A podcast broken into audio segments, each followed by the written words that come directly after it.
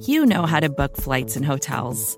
All you're missing is a tool to help you plan that unbelievable travel experience. That's why you need Viator. Book guided tours, excursions, and more in one place. There are over 300,000 travel experiences to choose from, so you can find something for everyone. And Viator offers free cancellation and 24 7 customer support for worry free travel. Download the Viator app now and use code Viator10 for 10% off your first booking in the app. Find travel experiences for you. Do more with Viator.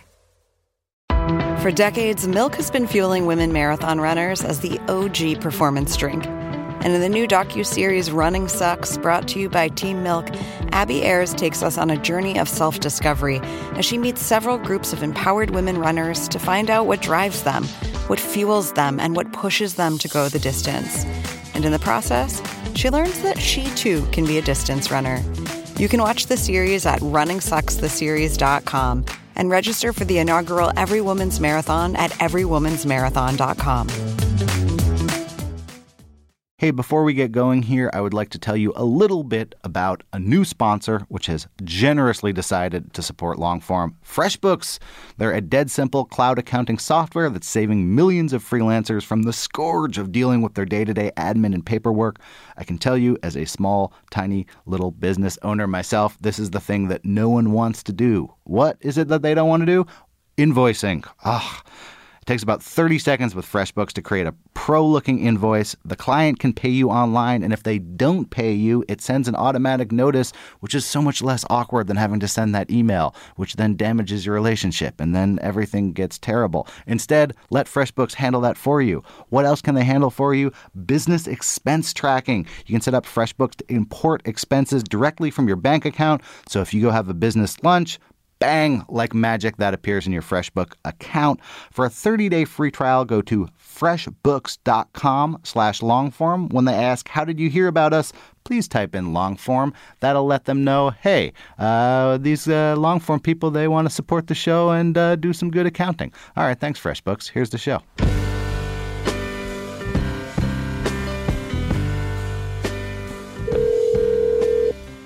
And welcome to the Longform Podcast. I'm Aaron Lammer in via phone. I'm assuming that is Max and Evan on the other end of this line. Either that or it's one of my mother's friends. Hello. Good day to you, Aaron. Oh, good day. It is you. Oh, it is you. Oh, oh. I am uh, continuing my sojourn here in California and taking advantage of the uh, bounty of writers available here in the fine Bay Area. Uh, this week I talked to Susie Cagle, who is a um, a journalist who uses uh, drawings. I was going to say a cartoonist, but I think that might be not not what not what is said these comics, days. Comics journalist. Some, A comics some- journalist. some Thank you, Evan. Wow, I'm surprised Evan knew that because one of the first times I met Evan, one of the things he told me about himself is that he's never seen an animated movie. I didn't say I'd never seen one. I said I don't like them. Oh, okay. Oh, you'll never watch one again, maybe. That's This is before you had a child. no. What I said was I'll never watch one except in for, for the benefit of a child. I will not watch one Ah. solely as an adult with other adults. It took Got it, 189 episodes, but now Evan is being exco- exposed as the grumpiest man alive. Um, Susie Cagle uh, is very interesting uh, comics journalist. She's done all sorts of interesting stuff. She was at Grist, and now she's been all over the place. Really interesting interview. I'm looking forward to this one. Aaron, we have a sponsor this week. Mailchimp. That's right, MailChimp. That is absolutely right. Tell me about MailChimp, Aaron Lammer. Well, I just started a new email news list on MailChimp, and when you sign up for MailChimp, you realize how many resources they have available to you to help you send better email from cool templates uh, to uh, a really interesting blog that, that talks about the best practices and the best way to talk to the people who are your customers or friends or clients or what have you.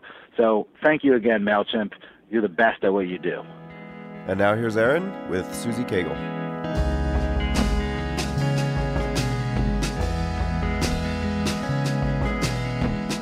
Welcome, Susie Cagle. You are a outspoken freelancer. You're someone who um, both freelances and writes about freelancing and writes about uh, the economy that's sprung up in this country around non full time labor. I- I'm curious, as someone who's been a real critic of um, a lot of the sharing economy and a lot of the um, types of work that are not full time, but who embraces it yourself. How you how you see that contradiction? Yeah, I mean, I I love being a freelancer, and I actually grew up. Uh, my my dad has never had a job. Wow. Um, and is very proud of that fact. And uh, one of the first pieces of really salient life advice he gave me was, "Don't ever have a boss if you can help it." And that was very genuine, and it's also a very weird thing to say to a child. What are you supposed to do that with that from like 14 to 22? Exactly. Yeah. Be really confused and poor. Yeah. Um, so I guess I I was um, prepared uh, to have a, a kind of a stranger career trajectory. I can understand how you might have never had a boss, but I'm guessing your dad like didn't have a boss in the 60s or 70s. How like how did he manage to never have a boss? He was always a contractor. He um, was an illustrator, a commercial illustrator. He worked for the Muppets for many years, All but right. always as a contractor. um, so yeah, he did commercial illustration, editorial illustration, um, and then became a political cartoonist. Uh, later in his life, and runs a newspaper syndicate that sells uh, political cartoons to lots of small newspapers. Pr- Pretty dying industry. So in terms of where you ended up in the no boss spectrum, was he were you uh, pressured into editorial cartooning? Not at all. If anything, I was pressured away from editorial You're one of cartooning. you're one of the few people in the country who even had the opportunity to be pressured into editorial cartooning. Yes, and I was probably dissuaded more Yeah. than the average person may have been. So what did you want to do with yourself? I wanted to be a writer. I wanted to be a journalist. I wanted to have, you know, one of these jobs that doesn't exist anymore. Right. So I went to journalism school, kind of thinking that uh, I would have this, you know, line- linear job Yeah. trajectory. I moved to New York, and um, Did you realize before you went to journalism school that those kind of jobs didn't really exist anymore, or after you went to journalism school? A little bit. It was 2005. Yeah. So it was still, oh, maybe this Craigslist thing won't totally pan out. Um, and uh, and it just didn't turn out that way. Yeah. Uh, I graduated, I think, in the in you know those horrible doomsday charts. I Yeah. can see the year that I graduated Yeah. is the steepest drop. You graduated the, the worst possible time in American history. Okay. Yeah. So what did you what did you do with that? I started freelancing in, in New York um, as this you know young kid, um, and I I did some really awful awful writing um, and some awful assignments. For a while, I was writing blog posts for a uh, college blog network, which meant that I was pretending to be a college student, writing about the college student experience. I, I could I could see it. Yeah, Yeah. yeah. Like as yourself or under a pseudonym. Uh, as myself. Okay. You know, that was my, not my choice. And 10 bucks a pop. Okay. And just churning them out as fast as possible. Yeah. I was applying for all all kinds of really dark early internet journalism jobs. Um, I think I applied for multiple uh, editorial assistant jobs at parenting websites. Just something I had zero interest in. Uh, I mean, it was it was awful. Did you consider changing course? I did. And I've thought about this a lot recently, especially now this is like this weekend is my 10 year journalism school reunion and everyone's there, you know, Yeah. celebrating this. And I and I have such mixed feelings about it and mixed feelings about the last 10 years and I and I every 6 months I I reconsider what the hell I'm doing. So is there there's like an alternate you who's at that journalism school reunion who completely like abandoned journalism and has a totally different life now? Yeah, and who maybe went into nonprofits or you know so, something like that, um, and you know maybe maybe did PR. Probably not. I don't think that I have you know the the composition of personality for that. Or went to law school. A lot of people went to law school after after journalism school. There's Yeah. not necessarily any shame in that. I don't really know what it was that made me not quit and i still i just i, I still kind of wonder that. There have been many times over the last couple of years even as things are you know taking off in my career things are go- going well i'm writing about wonderful things that are interesting to me. And i still wonder should i be doing this? What the hell is next year going to look like? So how long have you been here in Oakland? I left New York um, actually uh, on a plan to leave journalism. Oh, okay. um, in uh, early 2008, um, I had some friends uh, working at various tech companies that with really silly names that no longer exist, and I they had worked in journalism and they had left, and now they were making great money doing next to nothing. and uh, that's that seemed like a great con. I wanted a part of that. Yeah. Um, so I moved to San Francisco in January of 2008, um, and I ended up getting a journalism job, and I couldn't get one of these sellout tech jobs. Yeah, you're you're like one week too late to get get on the gravy train. Yeah, it just Yeah. didn't work out for me. I feel like actually the t- the tech industry probably should have insulated itself and just given you a job because you've probably caused more damage the other direction by pursuing uh, journalism instead. They could have just uh, rubbed you out and you'd have like a sweet job and like a dog and a house in San Francisco. Oh yeah, I mean, if my first job had been at TechCrunch, maybe this all would have been very different. So, at what point, like in your career here in the Bay Area, did you start writing about the Bay Area itself? Because uh, I'm actually, um, I was surprised when you said that you had spent time in New York. I very closely identify with your your work with communities here in Oakland, and I always kind of wonder. I'm I'm from this community, but I would never write about it. How long you felt like you had to be here before you felt like I could write about Oakland and not be the person who came for the tech job and failed to get one? So the the first gig I got in San Francisco was um, being the editor of Curbed San Francisco. Um, so writing about real estate Wow. in 2008. That's a pretty. That's I would say of all the curbs, you drew a good curbed. Oh yeah, Yeah. and and at the right. The, Yeah. the best and the worst Yeah. moment. Um, I my first week of work was the week that the market crashed in October. So the job didn't last very long. Yeah. Um, but it but it was a wonderful adventure, and it was kind of a um, it was a learning curve for me in terms of you know just writing that many posts a day. I mean, Yeah. it was such a high volume of stuff, but it was also having to learn about San Francisco and the greater Bay Area on my feet super fast. This is a place also where people are eager to point out you not knowing what you're talking. Like San Francisco real estate is not something you can really fake a knowledge of. It's a pretty it's a pretty deep lore. There's a lot of people who are pretty invested in it. So when when you're thrust into a situation like that, like how, how do you how do you try and pick that kind of stuff up on the job? I mean, I I feel like I did a halfway decent job, um, but it but it was not easy. And there are people out here who, um, I mean, especially I think especially in 2008, it was a very wonky community that was interested in real estate in San Francisco. Even though all of these wild things were happening, it wasn't something that was really interesting to a broad audience in the way that it is now. So I um, I got a lot of comments about how I was ob- I had obviously was was fresh from uh, New York, um, and they were right. That was true. There were other people who were doing it better than I was, and I just tried to learn from them and and steal their ideas and figure out who their sources were, um, and just kind of work backwards. Had doing comic stuff in your work always been an ambition for you or like when when did you start doing stories that could not be encapsulated in a text document?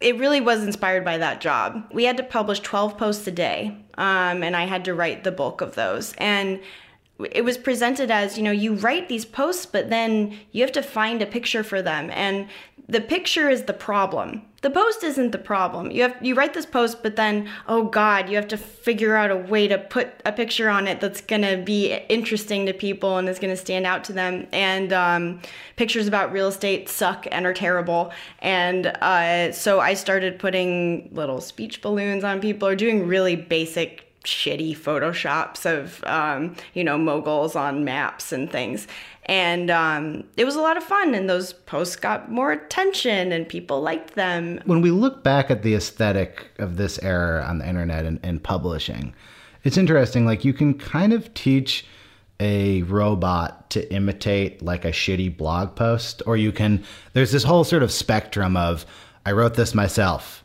Someone else wrote this and I like rewrote it. Someone else did the interview and I wrote it, like all the way up to actually original work. And then when you look at photos, it's there's almost no gradation. It's like either there's really like art associated with this or this is stock stock photography. Like there's there's very little in between. I almost wonder if like the stock photo is going to be like the 70s colors of our generation because you can really identify like oh god, I'm on a hastily put together web page with like a photo someone found in 7 seconds. It's taking up half of the page. Did people like it when you started putting illustrations into the site? I think so. And you know, they weren't even really illustrations. I mean, they said, like, looking back on them, they suck. They're not good at all. But I think that it was just a sense of. I tried to make the image a part of the post as well. It wasn't just this like tacked on, you know, I wasn't treating it as a problem, I was treating it as an opportunity. Yeah. Um, and even when I failed, it was still interesting that I had tried.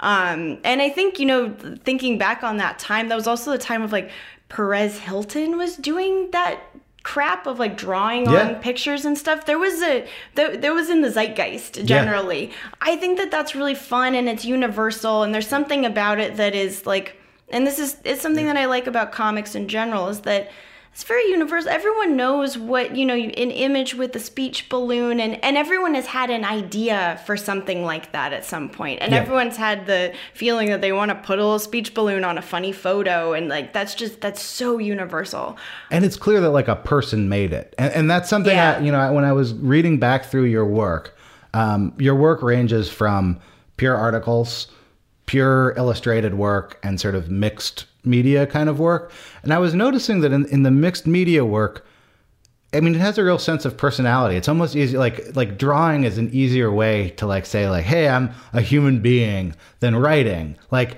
I feel like I sort of knew more about you personally from your drawing than I do from reading, which is like a weird thing to say to someone. But is that a response you get from drawing that people react differently than they do to an article? They do, um, and I and I have always thought that it actually has a lot in common with audio storytelling. Oh, well, um, pretty deep. Hmm, um, it's just it's kind of uniquely intimate, and Yeah. you can't quite put your finger on why. And it's also in a way it's more intimate than video, even though video has all of those moving parts together but there's somehow this distance like i think art and it, i think just having just having one of those elements in a way lets you just delve into that one thing and kind of there's there's a there's a different form of empathy there Are you actually thinking about that when you're drawing, like using these sort of emotionally manipulative techniques on, on your audience? Yeah. I mean, I think as much as writers also think about those things when Sure. they're writing. How do I really evoke what this person was like? Yeah. Um and and what this place was like. That plays a big a big role in my work. I am still really a writer. I think of myself as a writer who also draws. Mm-hmm. Yeah. I didn't go to art school. I only started drawing with my work after I got laid off from Curbed. Um, and I had unemployment and had some time. Did you have a history as in taking art classes, illustrate nothing? Nope. Wow, you're you're pretty you're pretty good for for a late starter. It runs in the family. Okay. But I do also. oh yeah, right. You ha- okay? For, I forgot that part of it. It, Yeah. I mean, I do also think like my my early stuff is just god awful, Yeah. embarrassing, terrible stuff, and I just decided that I was going to keep working through it. what is your dad's drawing style like compared to yours? Super different. Super different. Yeah, okay. yeah. I was looking at my own father's signature and I realized that like somehow like we have basically the same like cursive style, but you don't. There's no overlap in the in your line. I don't think so. I mean, maybe more commonality in his earlier work, Mm-hmm. um, but but I don't think anyone would see both of our stuff in a, in a big pile and know like that we're, we're related. Okay. You know, when I was younger, he was very supportive of me doing art, and but his way of being supportive was. Let me give you an art lesson. Like, let's. oh, those hands are really rough. Let me show you how to draw hands.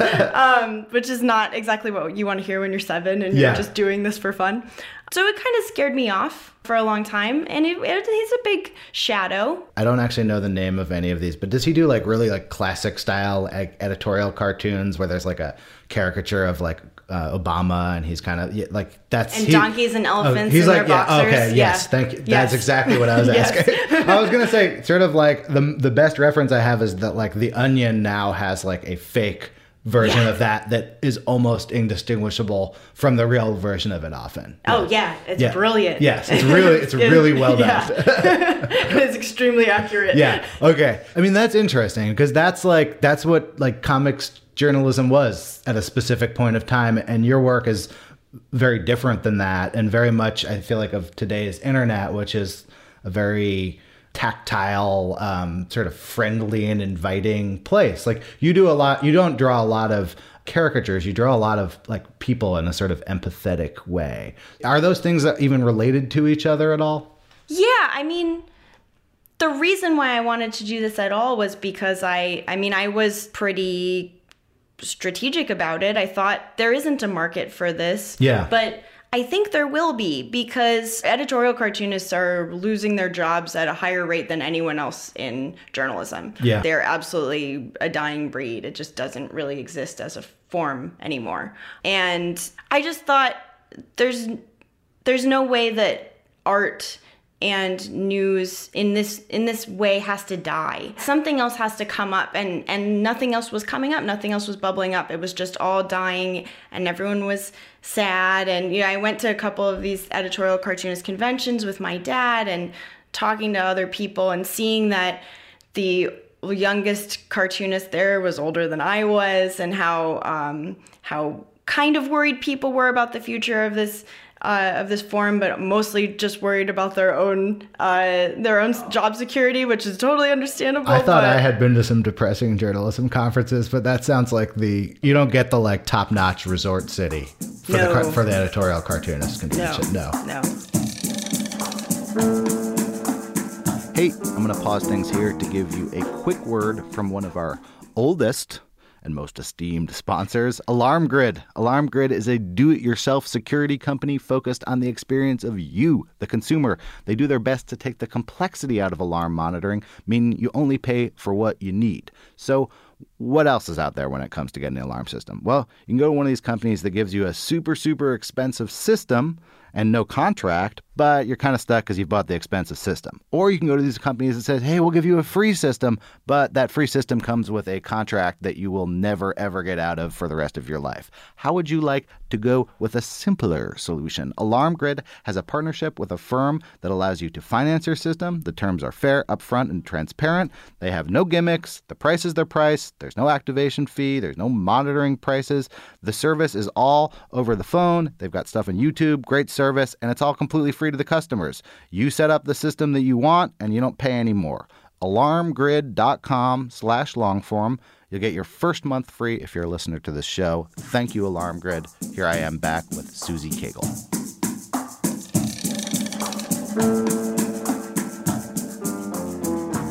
So N plus one published a piece that was sort of a rebuttal to your previous pieces or, or to a variety of works, um, basically stating writers should should always get paid. Like writers deserve to get paid. And they were kind of like, yeah, well, maybe not. Like, you know, not, you know, it's a little grayer than that. And like, whatever happened to all of these kind of cushy editorial assistant positions that used to pay for stuff so people could uh, work, you know, do work for literary journals or, or, or what have you.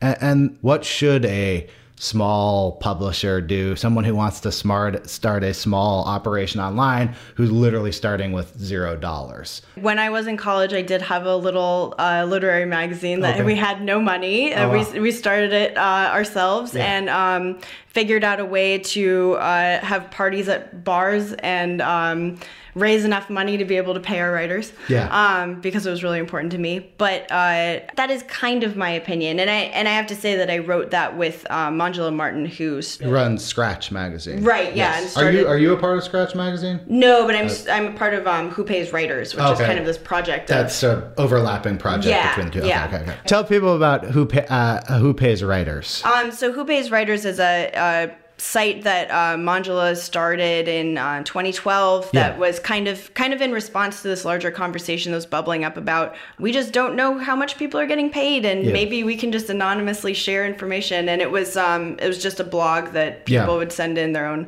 little anonymous reports and so I also have to say that like I've done work for free Yeah. and I'm not anti doing work for free Yes. um, and that's something that I think uh, does get lost in this. Yeah. Um, that it is it is totally you should do work for free if you want to do work for free, Mm-hmm. um, and that it is not deeply unethical or problematic for an editor to ever ask someone to do work for free. The problem is when you're asking someone to do work for free and you're getting paid lots of money and everyone around you is getting paid lots of money and you're going to put ads on that free thing that are going to earn you lots of money.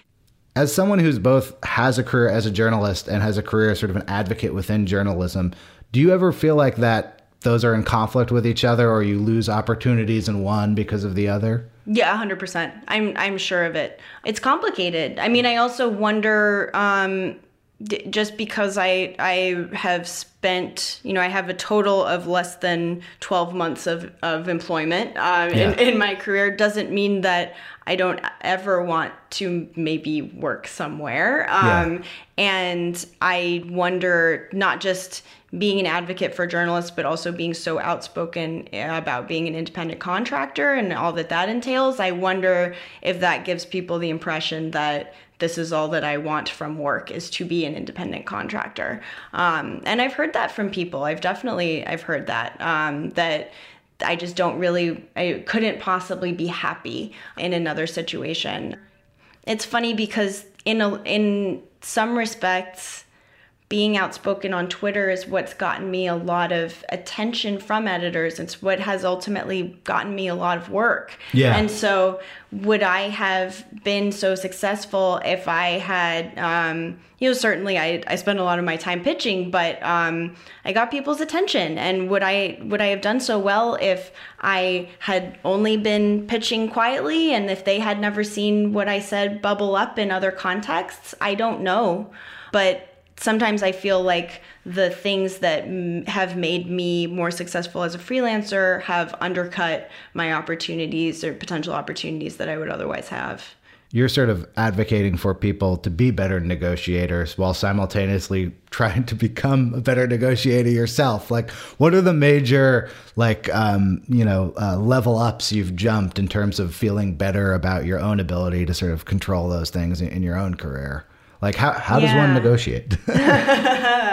Um, I think, especially for the kind of work that I do, I've gotten a lot better at really describing exactly what it is that I do in a way that I think anyone could understand. People either think that I am a witch that was what I thought going in. I know. I, it's it's a common misconception that, and then I'm just like cast a spell and this thing magically appears, and that I can't possibly explain it to you or share my knowledge of it with you because you just you you you are not uh, of my kind, or that it's so intensely it's so labor intensive that um I guess I try to be really cold and calculating in my negotiations. I guess that's how you do it. You try you just you try to rid yourself of feelings. Right.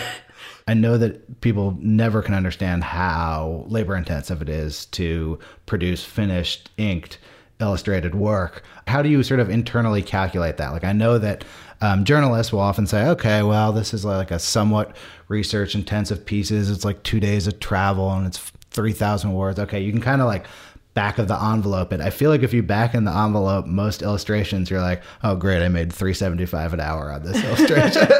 I've definitely made less on a lot of illustrations. Yeah. I mean, do you get faster? Like, what what can you Yeah. do? Yeah. Yeah. I've gotten a lot faster. What made you go faster? Practice and also kind of changing methods. So I started with doing inks and now I now I decide how I'm going to do the art after I find out how much I'm going to get paid. And so you will do something faster to match the salary of it. Yeah. Ah, um, so I I do a lot of uh, digital drawings. They're entirely digital because that's a lot faster. Like a Wacom tablet kind yeah. of thing. Yeah. That's usually faster, but then if I do sometimes I do really complicated textures and colors, then that can end up taking longer than if I just painted the thing. And sometimes I'll just paint the thing if I feel like that's what the story calls for and if there's enough money that I feel like I can spend that much time on it. And do you have like the luxury of revision with that stuff, or are you pretty much like as soon as the watercolor hits the paper, that's what it's going to be?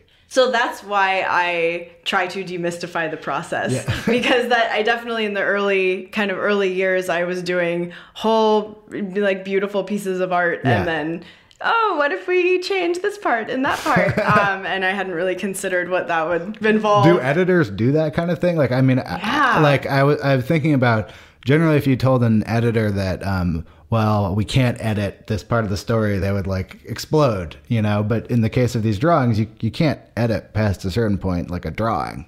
Right, but you can involve. I mean, a big part of this is that I don't. I um, I very rarely work with art directors.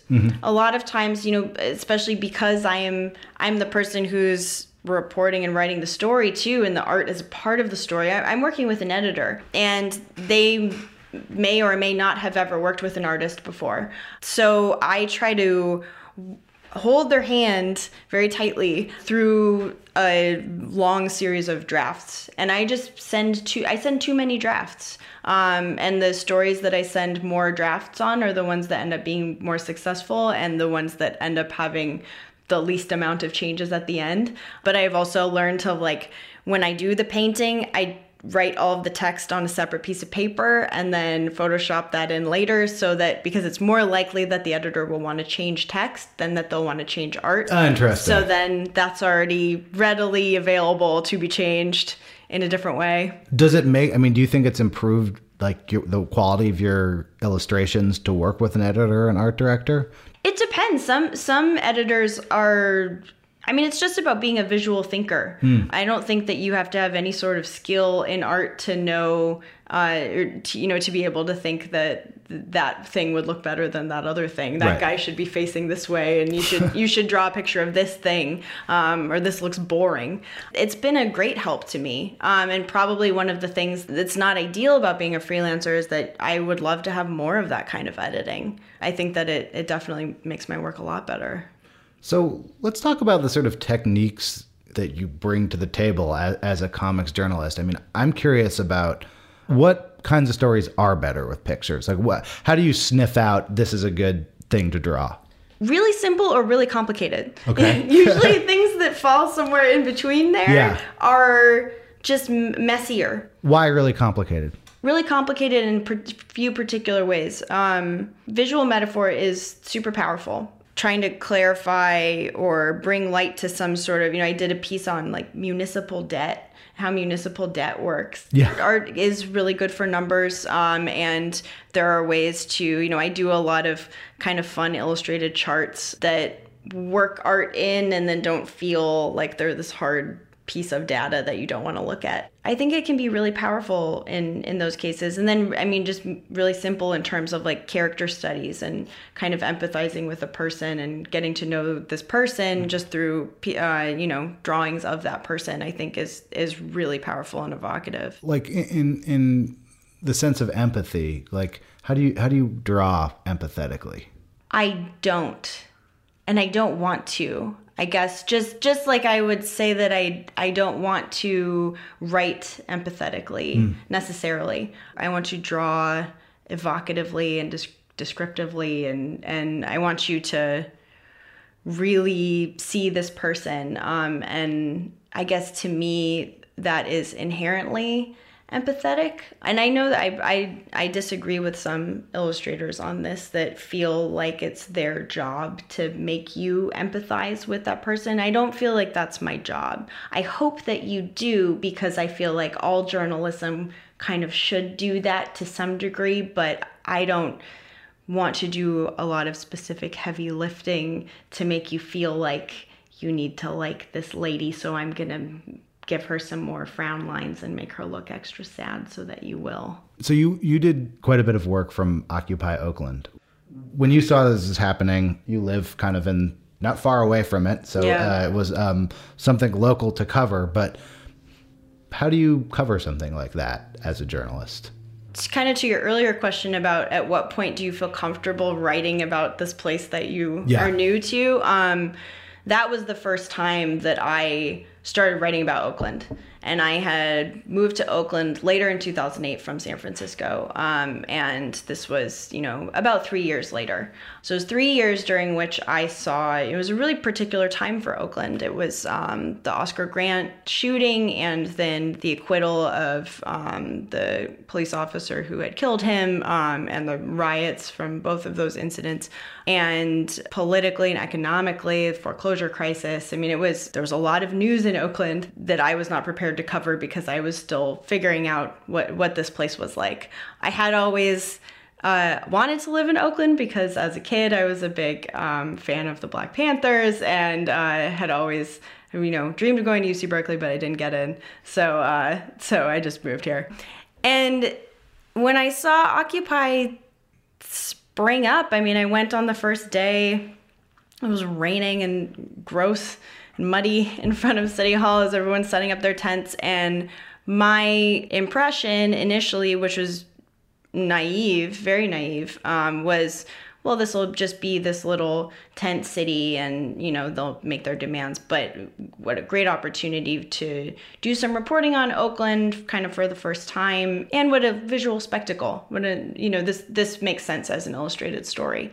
That was really my plan. And I, and I can't say that I thought super deeply about what was going to happen or where, where it was going to go. Yeah. Did you have experience before that as sort of a activist slash journalist. Is that how you viewed your role in that situation? I think I assumed that because most of what I came across was you getting arrested at Right. uh, Occupy, which has sort of an inherent connotation of activism. But Yes.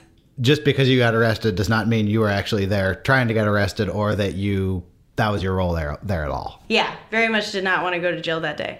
Um, it, uh, I would say that I have a background as an activist and as a journalist, but not really as an activist journalist. Yeah. A big part of it was I looked at Occupy and said, huh. Do I want to set up a tent down here? Is this is this you know the kind of movement that I want to be a part of? And then decided no. Then is this something that I want to cover? And decided yeah. Um, and to a great degree, you know, I, I agreed with a lot of the the politics of it, and I some of my friends were a part of it, um, and that was certainly complicated to a degree. They weren't a part of my stories, um, Yeah. but it was weird. Uh, Oakland's a small town. I had no notion that I would be treated as kind of an activist journalist um, until I got arrested, which was, you know, three weeks, a little more than three weeks into the whole kind of Occupy Do you believe that you- Narrative. You, were arrested because you were a journalist or you just No. happened to be a journalist and got arrested? I happened to be a journalist in a in the wrong place at the wrong time. Um, but, you know, I was arrested with more than a hundred other people um, who were just kind of surrounded on all sides. I was just I shouldn't have been standing where I was standing. You've done a lot of things in in the decade or so you've been freelance. Like I could have I could have stopped at many places along the way and there was something interesting to talk about. But you know, what is what does this feel like in the sum of all of this? You've probably written for 30 different publishers in the last 10 years. You've done illustrated work, you've done reported work, you've done all sorts of different things with your time. Is this something you want to keep doing? I mean, is can you keep living this way?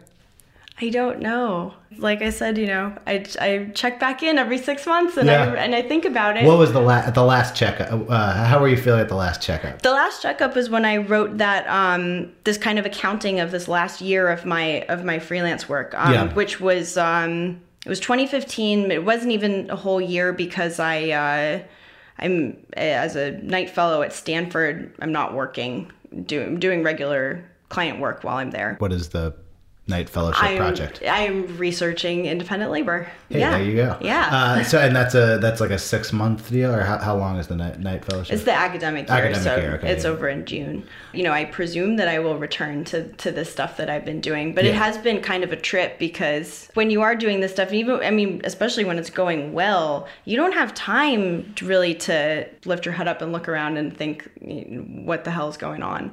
Um, things are just moving so quickly. I did that accounting kind of personally, emotionally, and financially. Um, and I don't know. In a way, I feel like now would be the right time for me to to go inside somewhere um, and and and try something else. But I do wonder if if I have um, effectively closed all of those doors for myself, um, which which is what it is. I'm still having having fun. I, I still I still really enjoy this. There's a, there's a lot more opportunity just for this the kind of work that I do, and not just for me, just in general. I feel like uh, editors are more excited about it. It's a different attitude toward it um, than when I was first starting, and I would love to see more young people you know, coming up and being excited about doing it. I wish that those kids who had asked me at those conventions in 2010 would come back, and now I would say, yeah, now now is great. Do Yeah. it now. I mean, do you still get those emails? I mean, do the emails keep coming, or did they sort of dry out?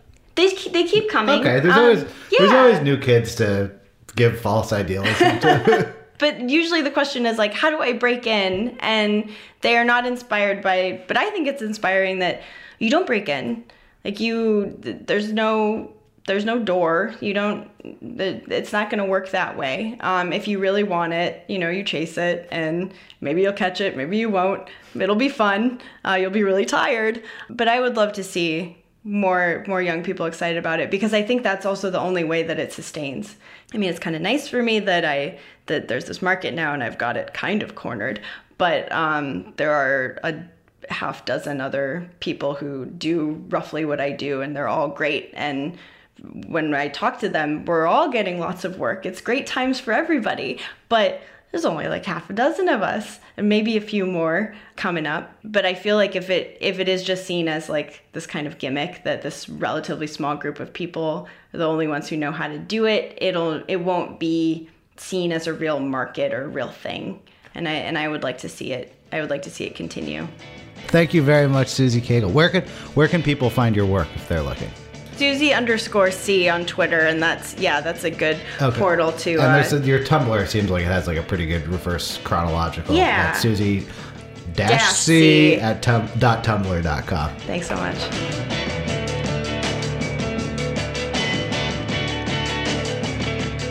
And that was the long form podcast. Thank you very much to Susie Cagle for letting me tape in her lovely Oakland studio. Also, I need to apologize to her. When I was leaving, I stole her power cord, and then I did not realize it, and she told me, and uh, I had to put her through the hassle of returning that power cord. But the story doesn't end there.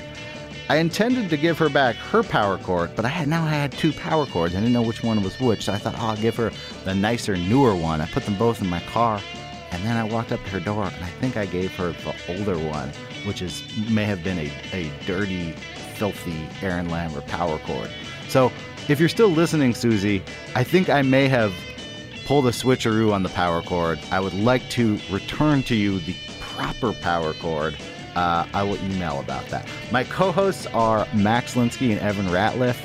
Uh, the show is edited by Jenna Weiss Berman. Our intern is Courtney Harrell. Thanks again to our sponsors, FreshBooks, uh, Alarm Grid, MailChimp. You're all great.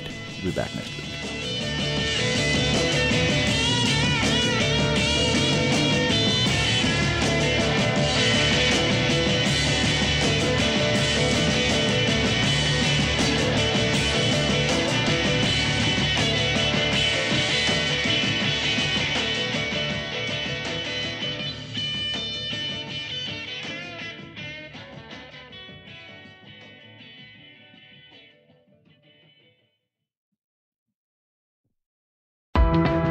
You run?